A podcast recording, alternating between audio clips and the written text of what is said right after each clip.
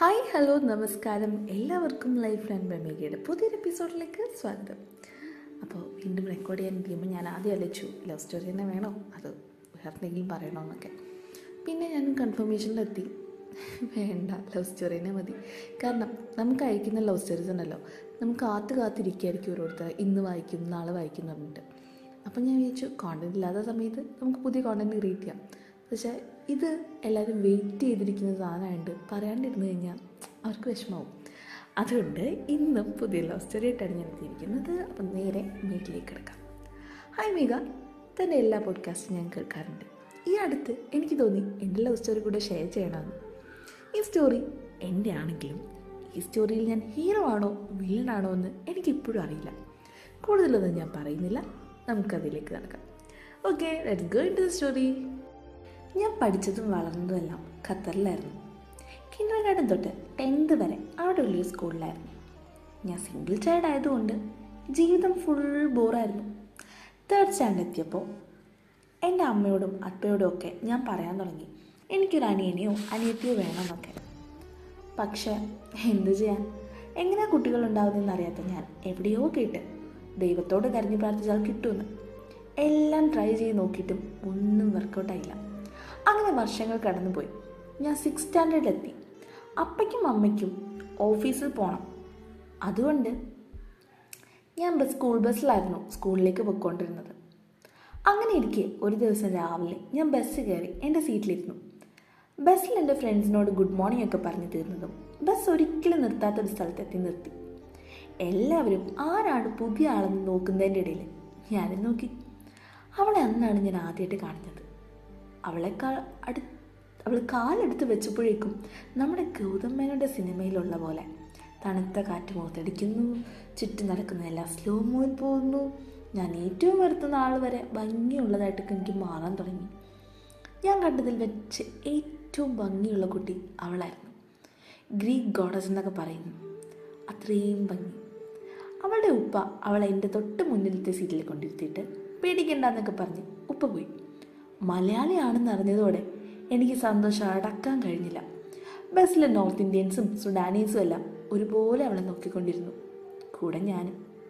ഞങ്ങളുടെ സ്കൂളിലെ ഗേൾസ് വിങ്ങും ബോയ്സ് വിങ്ങും സെപ്പറേറ്റ് ആയിരുന്നതുകൊണ്ട് ഗേൾസിനെ കാണുന്നത് out of the world question ആയിരുന്നു. അങ്ങനെ ഇരിക്കെ നമ്മുടെ സ്കൂളിൽ കേരളപ്പിറവി ആഘോഷമാണ്. ഈ കേരളപ്പിറവിയുടെ അന്ന് മലയാളി കുട്ടികളെല്ലാം പ്രോഗ്രാം ഉണ്ടാവും. അതും ഗേൾസും ബോയ്സും ഒരുമിച്ച് ഞങ്ങളുടെ കോമൺ ഹാളിൽ വെച്ചിട്ടാണ്. അങ്ങനെ പരിപാടികളൊക്കെ കഴിയാറായപ്പോൾ എസ് എ കോമ്പറ്റീഷൻ ഉണ്ടെന്ന് മിസ്സ് പറഞ്ഞു. താല്പര്യമുള്ളവർ നിൽക്കാനും ബാക്കിയുള്ളവർ ക്ലാസ്സിലേക്ക് പോകാനും മിസ്സ് പറഞ്ഞു. ഞാനും എന്റെ ഫ്രണ്ട്സും ക്ലാസ് എങ്ങനെ ബങ്ക് ചെയ്യാമെന്ന് നോക്കിയിരിക്കുമായിരുന്നു അങ്ങനെ ഞങ്ങൾ എസ് എ കോമ്പറ്റീഷൻ ചേർന്നു. പെട്ടെന്ന് നോക്കിയപ്പോൾ ദേ അവൾ. മിസ് സീറ്റിലോട് ഇരുപ്പോൾ ഞാൻ അവളുടെ അടുത്തായിരുന്നു ഇരുന്നത്. ഞാൻ അവളെ കണ്ടതോടെ ആകെ ഒരു വല്ലാത്ത അവസ്ഥയിലായി. എന്റെ ഹാർട്ട് ബീറ്റൊക്കെ വല്ലാണ്ട് കൂടാൻ തുടങ്ങി. കുറച്ച് കഴിഞ്ഞപ്പോൾ എല്ലാം നോർമലായി ഞാൻ ഇടം കണ്ടിട്ടൊക്കെ അവളെ വല്ലാണ്ട് നോക്കുന്നുണ്ടായിരുന്നു. അത് കഴിഞ്ഞ് എന്റെ ഫ്രണ്ട്സ് എന്നെ ഓരോന്ന് വെച്ച് എറിയാനൊക്കെ തുടങ്ങി. തിരിച്ച് ഞാനും. അങ്ങനെ കളിയുടെ തീവ്രത മൂത്ത് വന്നപ്പോൾ ഞാൻ കണ്ടിൽ കണ്ടതൊക്കെ എടുത്തെറിയാൻ തുടങ്ങി. എന്റെ കയ്യിലെല്ലാം തീർന്നപ്പോൾ ഞാൻ അവളുടെ പെൻസിൽ പൗച്ചിൽ നിന്നും സ്കെയിലും എറൈസറും എല്ലാം എടുത്തെറിയാൻ തുടങ്ങി. അത് കണ്ടതോടെ അവൾ ആകെ കലിപ്പായി എന്നെ തള്ളിയിടാൻ നോക്കി തുടങ്ങി. അവൾ ഓരോ വട്ടം എന്നെ അടിക്കുമ്പോഴും എനിക്ക് ചുറ്റിൽ ഓരോ ലൈറ്റ് ബീജും ഇട്ട് അവൾ സ്ലോ മോയിൽ എന്നെ അടിക്കുന്നത് പോലെ തോന്നി. ഞങ്ങൾ അടികൂടുന്നത് മിസ് കണ്ടു. പിന്നെ നേരെ കെട്ടൗട്ടടിച്ചു പുറത്തേക്ക് ഞാൻ സന്തോഷത്തോടെ പോയെങ്കിലും അവൾ പോയത് കരഞ്ഞുകൊണ്ടായിരുന്നു. പുറത്തുനിന്നാണെങ്കിൽ അവൾ വല്ലാതെ കരയാനും തുടങ്ങി. ഇത് കണ്ടതോടെ എനിക്ക് വല്ലാത്ത വിഷമായി എനിക്ക് എന്ത് ചെയ്യണമെന്ന് അറിയാതെ ഓരോന്നും ഞാൻ അവളെ പറഞ്ഞ് സമാധാനിപ്പിക്കാൻ നോക്കി. ഞാൻ നിർത്താതെ അവളെ സമാധാനിപ്പിച്ചുകൊണ്ടിരുന്നപ്പോൾ അവൾക്ക് ദേഷ്യം വന്ന് കൈ ചുറ്റി എന്റെ നെഞ്ചിൽ ഒരൊറ്റയിടി. എന്റെ ഷർട്ടിന്റെ പോക്കറ്റിൽ വീടിന്റെ കീ ഉള്ളത് കാരണം അവളുടെ കൈ തന്നെ വേദനിച്ചു. പിന്നെ അതിനായി കരച്ചു. ഇവിടെ കരച്ചിൽ കണ്ടിട്ട് മിസ്സ് ഞങ്ങളോട് രണ്ടുപേരോടും ക്ലാസ്സിൽ പോകാൻ പറഞ്ഞു. തിരിച്ച് വീട്ടിലെത്തിയപ്പോൾ എന്റെ മനസ്സിൽ അന്ന് നടന്ന കാര്യങ്ങളായിരുന്നു മുഴുവനും. അന്ന് രാത്രി ഞാൻ എന്റെ അപ്പയും കൂട്ടി പെൻസിൽ ബോക്സ് വാങ്ങാൻ വേണ്ടി പോയി. ഞാൻ ഒരുപാട് ബഹളം വെച്ചിട്ടാണ് അപ്പം കൊണ്ടുപോയത്. രണ്ട് മൂന്ന് സൂപ്പർ മാർക്കറ്റിൽ കയറി ഇറങ്ങി. അവളുടെ പോലുള്ളൊരു പെൻസിൽ പൗച്ച് മേടിച്ചു. കൂടെ റൈസറും സ്കെയിലും എല്ലാം. എല്ലാത്തിന്റെ കൂടെ ഞാനൊരു ബാർബി ഡോളിന്റെ കീച്ചനും കൂടെ വാങ്ങിച്ചു. ബില്ല് കൊടുക്കുമ്പോൾ ഫുൾ ടെറർ മോഡിലുള്ള അപ്പയെ നോക്കി ഞാൻ പറഞ്ഞു east or west you are the best അപ്പാണ് അതോടെ അപ്പ പ്ലാസ് ബാർബി ഡോൾ കൂടെ എന്റെ ബാസ്ക്കറ്റിൽ കണ്ടപ്പോൾ അപ്പ ചിരിക്കാനും തുടങ്ങി. പെൺകൊച്ചില്ലാത്തതിന്റെ വിഷമം മാറി കിട്ടി എന്നപ്പയുടെ തഗ് ഡയലോഗ് പിറ്റേന്ന് രാവിലെ സ്കൂൾ ബസ്സിൽ കയറിയപ്പോൾ പൗച്ച് ഞാൻ എന്റെ കയ്യിൽ തന്നെ വെച്ചു. അടുത്ത സ്റ്റോപ്പിൽ നിന്ന് അവളും കയറി. ഞാൻ അവളെ നോക്കി ചിരിച്ചതും അവൾ ദേഷ്യത്തോടെ മുഖം അങ്ങ് തിരിച്ചു. ഞാൻ എന്റെ സീറ്റിൽ നിന്ന് അവളുടെ സീറ്റിലേക്ക് ചെന്ന് പതിയെയിരുന്നു അവൾ അവളുടെ കൈയൊക്കെ മുറുകി മടക്കി പിടിച്ചിരിക്കുവാണ്. എന്തെങ്കിലും മിണ്ടിയ ഇടി ഉറപ്പാണെന്ന് എനിക്കറിയായിരുന്നു. അതുകൊണ്ട് ഞാൻ ആ പൗച്ച് അവളെ നോക്കാതെ അവൾക്ക് കൊടുത്തിട്ട് ഞാൻ തൊട്ട് പുറകിലുള്ള സീ എന്റെ സീറ്റിൽ വന്നിരുന്നു. എന്നിട്ട് അവളുടെ എക്സ്പ്രഷൻ എന്താണെന്നറിയാൻ ശ്രമിച്ചു. പൗച്ചിൽ ഞാനൊരു ചെറിയ കഷ്ണം പേപ്പറിൽ ഒരു നോട്ട് എഴുതി വെച്ചത് ഹായ് നസ്രൻ എന്റെ അപ്പ പറയാറുണ്ട് forgiveness does not change the past but it enlarge the future എന്ന്. അതുകൊണ്ട് എന്നോട് ക്ഷമിച്ചൂടെ. ലിയ തൊട്ട് പിറകിലെ സീറ്റിലെ പയ്യൻ. ഇത് എഴുതി വെച്ച ശേഷം അവൾ സീറ്റിൽ നിന്ന് എഴുന്നേറ്റ് തിരിഞ്ഞു നിന്നു. എന്നെ നോക്കി ഒന്ന് പൊട്ടി ചിരിച്ചിട്ട് പറഞ്ഞു be kind to people for no reason എന്ന് എന്റെ അപ്പയും പറയാറുണ്ട്. ആ വാക്കുകൾ എന്തോ അടിപൊളിയായി എനിക്ക് തോന്നി. ആ വാക്കുകൾ പിന്നീട് പലപ്പോഴും എന്റെ ലൈഫിൽ വല്ലാതെ ഇൻഫ്ലുവൻസ് ചെയ്തിട്ടുണ്ട്. ഞങ്ങൾ പതിയെ ബെസ്റ്റ് ഫ്രണ്ട്സായി പിന്നെ ഞങ്ങളുടെ പാരൻസും ഞങ്ങളെ രണ്ടും ബെസ്റ്റ് ഫ്രണ്ട്സായി അതോടെ ലൈഫ് ഫുൾ കളറായി ഇടയ്ക്കിടെ ഞങ്ങൾ എല്ലാവരും ഒരുമിച്ച് ഫ്രൈഡേസ് മൂവി ഡിന്നർ ഔട്ടിംഗ് എല്ലാം പോകും അങ്ങനെ ഒരിക്കൽ ഞങ്ങൾ ഒരു റെസ്റ്റോറന്റിൽ വെച്ചിട്ട് ഡിന്നർ കഴിച്ചുകൊണ്ടിരിക്കുമായിരുന്നു എന്റെ വിരലിൽ ചെറിയ മുറിവുള്ളത് കൊണ്ട് എനിക്ക് മര്യാദയ്ക്ക് ഫുഡ് കഴിക്കാൻ പറ്റുന്നുണ്ടായിരുന്നില്ല. അവൾ എന്റെ തൊട്ടടുത്തായിരുന്നു ഇരുന്നത്. പെട്ടെന്ന് അവൾ എനിക്കങ്ങ് വാരി തന്നു. ഇത് കണ്ട് രണ്ട് പേരുടെ പാരൻസും ഞങ്ങളെ നോക്കിക്കൊണ്ടിരുന്നു. ഞങ്ങൾ പേടിച്ച് അവരെ തന്നെ നോക്കി വായിലെ ഫുഡ് പോലും ഇറക്കാണ്ട് വെച്ചു. അവൾ പെട്ടെന്ന് പറഞ്ഞു ഞങ്ങൾ ബെസ്റ്റ് ഫ്രണ്ട്സ് ആണ്. പെട്ടെന്ന് അവർ പൊട്ടിച്ചിരിച്ചു. അതിനുശേഷം എന്റെ ഉമ്മ അവളുടെ ഉമ്മയ്ക്ക് വാരി കൊടുത്തു. എന്നിട്ട് അവളുടെ ഉമ്മ ഞങ്ങളോട് പറഞ്ഞു ഞങ്ങളും ബെസ്റ്റ് ഫ്രണ്ട്സ് ആടോ എന്ന് ഞങ്ങൾ ഇതുപോലുള്ള ഭംഗിയുള്ള മൊമെൻസും അവളുടെ ഉമ്മയുടെ സ്പെഷ്യൽ അപ്പം വിത്ത് ബീഫ് റോസ്റ്റും കഴിച്ച് കാലം അങ്ങ് കടന്നുപോയി. ഞങ്ങളുടെ ഫ്രണ്ട്ഷിപ്പും വളരെയധികം ഡീപ്പായി ഇത്രയായിട്ടും എനിക്ക് അവളോടുള്ളത് വെറും ഫ്രണ്ട്ഷിപ്പ് അല്ല എന്ന് ഞാൻ അവളെ അറിയിച്ചില്ല. പേടിയായിരുന്നു ഉള്ളിൽ എങ്ങാനും പറഞ്ഞ് അവൾ എന്റെ ഫ്രണ്ടായിട്ട് ആണ് കണ്ടതെങ്കിൽ എന്റെ ബെസ്റ്റ് ഫ്രണ്ടിനെ എനിക്ക് നഷ്ടപ്പെടുമോ എന്നുള്ള പേടി. ഞങ്ങളുടെ ഫാമിലീസ് തമ്മിലുള്ള സിങ്ക് നഷ്ടപ്പെടുമോ എന്നുള്ള പേടി. അങ്ങനെ എന്റെ ടെൻത്ത് എക്സാം കഴിഞ്ഞു. അവൾ നയൻത്തും ലെവൻത്തും ടെൻത്തും നാട്ടിൽ പഠിച്ചാൽ മതിയെന്ന് അപ്പ പറഞ്ഞു. കാരണം ഒറ്റയ്ക്ക് ബോർഡുകളിൽ നിന്നാലേ ജീവിതം പഠിക്കുള്ളൂ അത്രേ. എനിക്ക് ഒറ്റയ്ക്ക് നിൽക്കുന്നതൊരു പ്രശ്നമല്ല. പക്ഷേ എനിക്ക് അവളെ പെരി- പിരിഞ്ഞിരിക്കാൻ പറ്റില്ലായിരുന്നു. അവൾക്ക് തിരിച്ചു. അത് പറഞ്ഞ് വീട്ടിൽ ഫുൾ പ്രശ്നങ്ങളൊക്കെ ആയി. അങ്ങനെ ഇരിക്കുമ്പോൾ ഞങ്ങളുടെ ഫ്ലാറ്റിൽ വന്ന് അവൾ എന്നെ സമാധാനിപ്പിച്ചു. അവൾ പറഞ്ഞു അവൾക്ക് ടെൻത്ത് ആണിപ്പോൾ ഇപ്പം നമ്മുടെ ഫ്രണ്ട്ഷിപ്പിൽ ഒരല്പം ബ്രേക്കൊക്കെ വേണം. അങ്ങനെയൊക്കെ പറഞ്ഞു. ഞാൻ ആകെ ഞെട്ടിപ്പോയി. ഫ്രണ്ട്ഷിപ്പിൽ ബ്രേക്കോ അവൾക്ക് ഞാനില്ലെങ്കിൽ ഒരു പ്രശ്നവും ഇല്ലേന്ന് ഞാൻ എന്നോട് തന്നെ ചോദിച്ചു. അവളോട് ഞാൻ എന്റെ ഇഷ്ടം തുറന്നു പറഞ്ഞാലോ നന്നായി പെട്ടെന്ന് ഞങ്ങളുടെ ഫ്രണ്ട്സിനെ എനിക്ക് ഓർമ്മ വന്നു. അതുകൊണ്ട് ഞാൻ ഒന്നും വേണ്ടിയിരുന്നില്ല അങ്ങനെ ആ ദിവസം വന്നു. എന്റെ എയർപോർട്ടിൽ കൊണ്ടുവിടാൻ അപ്പയും അമ്മയും പിന്നെ അവളും ഉണ്ടായിരുന്നു. പോകുമ്പോൾ ഞങ്ങൾ കാറിന്റെ ബാക്ക് സീറ്റിൽ വെച്ച് അങ്ങോട്ടും ഇങ്ങോട്ടും ഒന്നും മിണ്ടാതെ നോക്കിയിരുന്നു. ഞങ്ങൾ ഒന്നും മിണ്ടാതിരിക്കുന്നത് കണ്ടപ്പോൾ അമ്മ ഇടയ്ക്കിടയ്ക്ക് പറഞ്ഞു വിഷമിക്കണ്ട ഞാൻ ആറ് മാസം കഴിഞ്ഞ് ഇങ്ങ് വരുമല്ലോ എന്നൊക്കെ. പിന്നെ ഞങ്ങൾ എപ്പോൾ വേണമെങ്കിലും ഫോണിൽ സംസാരിക്കാമല്ലോ എന്നൊക്കെ. അത് കേട്ടപ്പോൾ അവൾ എന്റെ കയ്യിൽ മുറുകെ പിടിച്ചു. ഞങ്ങൾ ഒന്നും മിണ്ടിയില്ല. എയർപോർട്ടിൽ നിന്ന് ഇറങ്ങി ബൈ പറയുമ്പോഴും അവളുടെ മുഖത്തൊരു വിഷമം പോലും ഞാൻ കണ്ടില്ല. അമ്മയ്ക്കും അപ്പയ്ക്കും അവൾക്ക് ഒരു ഹഗ്ഗൊക്കെ കൊടുത്ത് ഞാൻ ഉള്ളിൽ കരയാറായി തിരിഞ്ഞതും അവൾ പൊട്ടിക്കരഞ്ഞു. അതോടെ ഞാൻ അടക്കി പിടിച്ച എന്റെ ഇമോഷൻസ് എല്ലാം കയ്യിൽ നിന്ന് പോയി. ഞാനും കരഞ്ഞു. എന്റെ അടുത്ത് പോകുവാണെന്നും പറഞ്ഞ് പോക പോകാനും പറഞ്ഞ് അമ്മ അവളെ സമാധാനിപ്പിച്ചു. ഞാൻ ഫ്ലൈറ്റിൽ കയറി കയറിയും കയറുന്നത് വരെ ആരും കാണാതെ കരഞ്ഞുകൊണ്ടേയിരുന്നു നാട്ടിലെത്തി ഞാൻ സ്കൂളിൽ ജോയിൻ ചെയ്തു. വീക്കെൻഡ്സ് എല്ലാം കസിൻസും ഫാമിലി മെമ്പേഴ്സും ഒക്കെ ചേർന്ന് ഞങ്ങൾ ഓരോരോ പരിപാടികളൊക്കെ പ്ലാൻ ചെയ്ത് ദിവസങ്ങൾ അങ്ങ് പോയി. അവളില്ലാത്ത വിഷമം എനിക്ക് വല്ലാതെ ഉണ്ടായിരുന്നു. എങ്കിലും ഫോണും ബി ബി എം മെസ്സഞ്ചറും ഒക്കെ ഉള്ളത് കാരണം ഇടയ്ക്ക് വിളിക്കുകയും ടെക്സ്റ്റ് ചെയ്യും ഒക്കെ വെച്ച് അഡ്ജസ്റ്റ് ചെയ്തു. ഇന്നുള്ളതുപോലെ ഇന്റർനെറ്റ് ഒന്നും അത്രയ്ക്കൊന്നും ഉണ്ടായിരുന്നില്ല. അതുകൊണ്ട് ഫുൾ ടൈം ചാറ്റൊന്നും നടക്കില്ലായിരുന്നു. അങ്ങനെ അവൾ ഞാൻ ട്വൽത്ത് പഠിക്കുന്ന ടൈമിൽ നാട്ടിൽ വന്നു. അങ്ങനെ അവളും ഉപ്പയും ഉമ്മയും നാട്ടിലെത്തിയ നെക്സ്റ്റ് വീക്ക് എന്നെ കാണാൻ വന്നു ഹോസ്റ്റലിൽ വാർഡൻ സ്പെഷ്യൽ പെർമിഷനൊക്കെ എടുത്തതുകൊണ്ട് എന്നെ അന്ന് ഫുൾ ഡേ അവരുടെ ഒപ്പം വിട്ടു. ഞാൻ അവളെ കണ്ടു കണ്ടതോടെ ഞങ്ങൾ രണ്ടുപേരും ഹിന്ദി സിനിമയിലൊക്കെ ഉള്ളതുപോലെ ഓടി വന്ന് കെട്ടിപ്പിടിച്ചു. പിന്നെ കണ്ടതിന്റെ ആ സന്തോഷവും എല്ലാം കഴിഞ്ഞ് ആ ദിവസം ആ വർഷത്തെ ഫുൾ കാര്യങ്ങളും പറഞ്ഞു തീർത്തു. ഒരു മിനിറ്റ് പോലും സംസാരം നിർത്തിയില്ല. രാത്രി ഏഴര ആയപ്പോൾ എന്നെ തിരിച്ച് ബോർഡിംഗ് സ്കൂളിൽ കൊണ്ടുവിട്ടു. ഞങ്ങൾ രണ്ടുപേരും വേദനയോടെ ഗുഡ് ബൈ പറഞ്ഞു. പിന്നെ ടു വീക്സ് കഴിഞ്ഞപ്പോൾ അവൾ തിരിച്ച് ഖത്തറിലേക്കും പോയി. പന്ത്രണ്ടാം ക്ലാസ്സിലെ എക്സാമൊക്കെ കഴിഞ്ഞ് തിരിച്ച് ഖത്തറിൽ അപ്പയുടെ അമ്മയുടെ അടുത്ത് പോയി. അവിടെ അവൾക്ക് അവിടെ അവൾക്ക് സ്കൂളില്ലാത്ത ഡേയ്സ് കംപ്ലീറ്റ് ഞാൻ അവളുടെ കൂടെയായിരുന്നു. രാത്രി എട്ട് മണിയായാലും തിരികെ വരാറില്ല. ഞങ്ങൾ ഞങ്ങളുടെ ടെറസിൽ ഒരു കോർണർ സ്പോട്ടുണ്ട് ഞങ്ങളുടെ മാത്രം പ്ലേസ് അവിടെ നിന്ന് ഞങ്ങളുടെ വാക്ക്മേനിൽ ഒരുമിച്ച് പാട്ടുകൾ കേൾക്കുകയും ഞങ്ങളുടെ മാത്രം ഗെയിംസ് കളിക്കുകയും ഒക്കെ ചെയ്തു. അങ്ങനെ ട്വൽത്ത് റിസൾട്ടൊക്കെ വന്നു. ഞാൻ നല്ല മാർക്കോട് കൂടി തന്നെ പാസ്സായി. എനിക്ക് ലൈഫിൽ എന്താണെന്നോ ഒരു എയിമും ഇല്ലാത്തത് കാരണം അപ്പോൾ പറയണ പോലെ തന്നെ ഞാൻ അങ്ങ് പോയി. യു കെയിൽ നിന്നും ബി ബി എ ചെയ്യാൻ എന്നായി. അവളെ പിരിഞ്ഞു പോവാൻ വിഷമമൊക്കെ ഉണ്ടായിരുന്നു. ബട്ട് അടക്കി വെച്ചു. പിന്നെ യു കെ പോയി. ലൈഫ് ബോറടിയോടെ എന്റെ ലാസ്റ്റ് എന്റെ നാല് വർഷം പെട്ടെന്ന് അങ്ങ് കടന്നുപോയി. അവളെ ട്വൽത്ത് കഴിഞ്ഞു. ഇടയ്ക്കെപ്പോഴോ ഞങ്ങളുടെ ഫ്രണ്ട്ഷിപ്പിൽ ചെറുതായിട്ട് അങ്ങ് പോയി. പിന്നെ ക്ലാസ്സും മെസ്സേജും എല്ലാം കുറഞ്ഞു. ഞാൻ അവളെ ഇഗ്നോർ ചെയ്തു തുടങ്ങി. അതിന്റെ റീസൺ എന്താണെന്ന് എനിക്കിപ്പോഴും അറിയില്ല. എങ്ങനെയാണ് എനിക്ക് ഇത്രയും പ്രിയപ്പെട്ട ഒരാളെ ഞാൻ ഇങ്ങനെ ഇഗ്നോർ ചെയ്ത്? എനിക്കറിയില്ല. ഇടയ്ക്ക് വർഷത്തിൽ ഒരിക്കൽ കത്തൽ പോകുമ്പോൾ അവൾ ഉണ്ടാവില്ല. പിന്നെ അവൾ വരുന്ന ടൈം ഞാനും ഉണ്ടാവില്ല. അങ്ങനെയൊക്കെ. ബട്ട് ഞങ്ങളുടെ പാരൻസ് അവരുടെ ഫ്രണ്ട്ഷിപ്പ് നന്നായി തന്നെ കൊണ്ടുപോയി. പിന്നെ യു കെയിൽ രണ്ട് മൂന്ന് ഇന്റേൺഷിപ്പൊക്കെ ചെയ്ത ബേസിൽ ജോബ് കിട്ടി.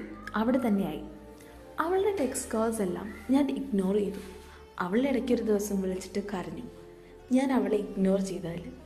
പിന്നെ കുറച്ച് നാളൊരു ഫോർമാലിറ്റി പോലെ രണ്ടുപേരും അങ്ങോട്ടും ഇങ്ങോട്ടും സംസാരിക്കും.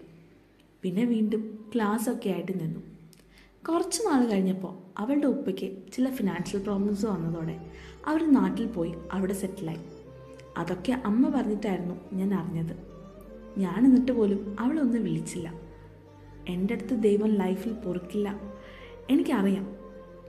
എന്തുകൊണ്ട് ഞാൻ ഇങ്ങനെ ചെയ്തുവെന്ന് എനിക്കിപ്പോഴും അറിയില്ല. പിന്നൊരു ദിവസം അവളുടെ ഉപ്പയെ വിളിച്ചു. അവളുടെ കല്യാണമാണെന്ന് പറയാൻ ഞാൻ ഞെട്ടിപ്പോയി. അവൾ ആരുടെയോ ആവാൻ പോകുന്നു എന്ന് കേട്ടപ്പോൾ എന്റെ കയ്യും കാലും ഒക്കെ തളർന്നുപോയി ഞാൻ എങ്ങനെയോ പറഞ്ഞ കാര്യം ഉൾക്കൊണ്ട് ശബ്ദം ഇടതാതെ തന്നെ പിടിച്ചു നിന്നു. പിന്നെ ഉപ്പ എന്നോട് ചോദിച്ചു ഞങ്ങൾ തമ്മിൽ എന്തെങ്കിലും പ്രശ്നമുണ്ടോ? എന്ന്. ഞാൻ ഒന്നുമില്ല എന്നൊക്കെ പറഞ്ഞ് ഒഴിഞ്ഞു മാറി.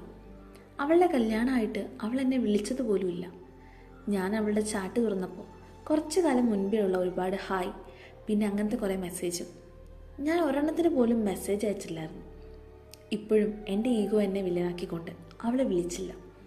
അവളുടെ ഉപ്പ എന്നെ വിളിച്ച് എന്റെ അടുത്ത് ലീവ് എടുത്ത് വരാനൊക്കെ പറഞ്ഞു. ഞാൻ ലീവ് കിട്ടിയാൽ വരാം എന്നൊക്കെ പറഞ്ഞ് പറഞ്ഞു. അവളുടെ കല്യാണത്തിന് എനിക്ക് പോകാനുള്ള ശക്തിയില്ലായിരുന്നു. അപ്പയ്ക്കും അമ്മയ്ക്കും അവൾ സ്വന്തം മോളെ പോലെ തന്നെയായിരുന്നു. ഞാൻ അവളുടെ കല്യാണത്തിന് ടൈം ആയപ്പോൾ എനിക്ക് ലീവായില്ല എന്നൊക്കെ പറഞ്ഞ് നാട്ടിലോട്ട് പോയില്ല. അവളുടെ കല്യാണത്തിന്റെ അന്ന് ഞാൻ ലീവ് എടുത്ത് ഒരുപാട് കരഞ്ഞു. ഞങ്ങളുടെ ചെറുപ്പത്തിലെ ഒരുപാട് ഓർമ്മകളൊക്കെ ഓർത്തെടുത്ത് ഞാൻ പൊട്ടി പൊട്ടി കരയാൻ തുടങ്ങി.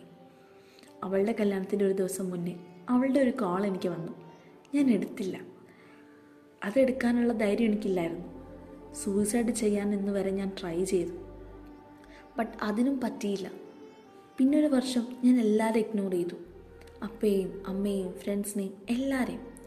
ഞാൻ പിന്നെ അവിടെയുള്ളൊരു ജോബ് ഒഴിവാക്കി. അപ്പയും അമ്മയും അടുത്ത് വന്നു നിന്നു. കുറച്ചു കാലം. കാരണം ലൈഫ് ആകെ ഒറ്റയ്ക്കായതുപോലെ. എല്ലാത്തിനും കാരണം ഞാൻ തന്നെയാണെന്ന് എനിക്ക് ഉൾക്കൊള്ളാൻ കഴിയുന്നില്ലായിരുന്നു. അവൾ അപ്പയും അമ്മയും ഇടയ്ക്കിടെ വിളിക്കും. അപ്പയ്ക്കും അമ്മയ്ക്കും അറിയായിരുന്നു ഞങ്ങൾ തമ്മിൽ എന്തൊക്കെയോ പ്രശ്നങ്ങളുണ്ടെന്ന്. ബട്ട് അവർ ഒരിക്കൽ എന്നോട് ഒരിക്കലും എന്നോടത് ചോദിച്ചില്ല. വൺ മന്ത് കഴിഞ്ഞു. ഞാൻ പി ജി ചെയ്യാമെന്ന് കരുതി ഇരിക്കുമ്പോൾ മോർണിംഗ് ഞെട്ടിക്കുന്ന ഒരു ന്യൂസും കൊണ്ട് അപ്പ എന്റെ അടുത്ത് വന്നു. അവൾക്ക് ഒരു പെൺകുട്ടി ഉണ്ടായെന്ന് ഞാനൊന്ന് മൂളിയിട്ട് അങ്ങ് പോയി. ഞാൻ അവളെ എന്നിട്ട് പോലും വിളിച്ചില്ല. അവൾ എന്നെ.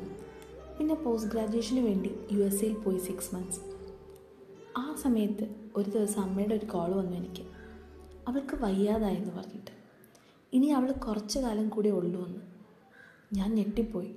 എന്റെ മനസാക്ഷി എന്നെ നോക്കി തുപ്പി. ഞാൻ പൊട്ടിക്കരഞ്ഞു പോയെന്ന് ഞാനന്ന് അവളെ വിളിച്ചു. അവൾ ഫോൺ എടുത്തൊന്നും മിണ്ടിയില്ല.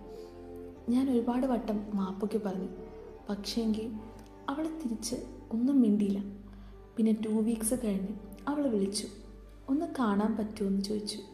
എനിക്ക് ചില പ്രോജക്റ്റും കാര്യങ്ങളൊക്കെ ആയി തിരക്കായത് കാരണം ഞാൻ നെക്സ്റ്റ് മന്ത് നാട്ടിലേക്ക് വരാ വരാമെന്ന് പറഞ്ഞു. അത് കഴിഞ്ഞ് എല്ലാ ദിവസവും ഞാൻ മെസ്സേജ് അയച്ചു അവൾക്ക്. റിപ്ലൈ ഒന്നും തന്നില്ല അവൾ. ഫിഫ്റ്റീൻ ഡേയ്സ് കഴിഞ്ഞപ്പോഴേക്കും അവൾ ഞങ്ങളെല്ലാവരും വിട്ടുപോയി. ഞാനൊരു പ്രാർത്ഥന പോലെ എന്റെ ഡോർമിറ്റോറി വഴി ഓടി എന്നെ ഒരു ഹോസ്പിറ്റലിലൊക്കെ അഡ്മിറ്റ് ചെയ്തു. കൂടാതെ ഒരു സൈക്കോളജിസ്റ്റിനെയൊക്കെ കാണിച്ചു. വൺ വീക്ക് കഴിഞ്ഞ് ഞാൻ നാട്ടിലെത്തി. നേരെ അവളുടെ വീട്ടിൽ പോയി. കുറച്ച് പേരുണ്ടായിരുന്നു അവിടെ.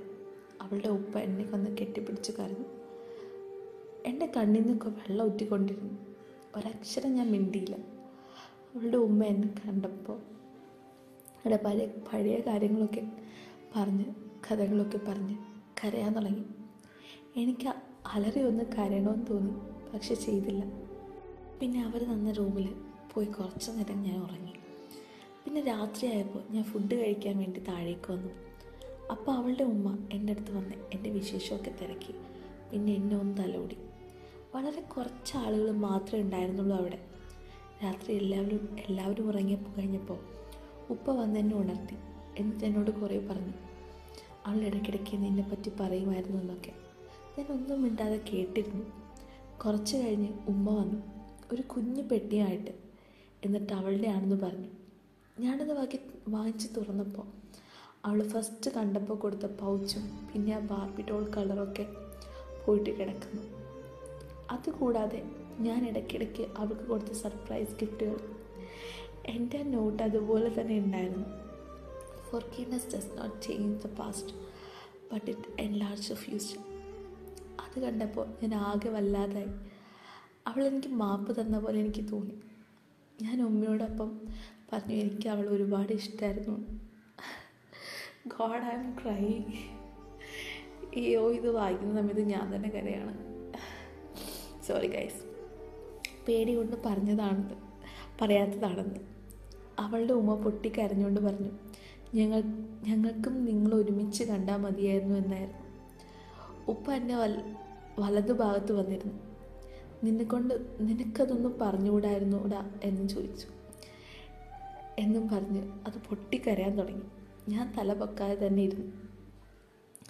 കുറച്ച് കഴിഞ്ഞപ്പോൾ ഉമ്മ ഒരു കുഞ്ഞിനെയും കൊണ്ട് എന്റെ അടുത്തേക്ക് വന്നു. പൊട്ടിക്കൊരഞ്ഞ് ക- പൊട്ടിക്കരഞ്ഞുകൊണ്ട് അവനൊരു ഉമ്മ ഞാൻ കൊടുത്തു.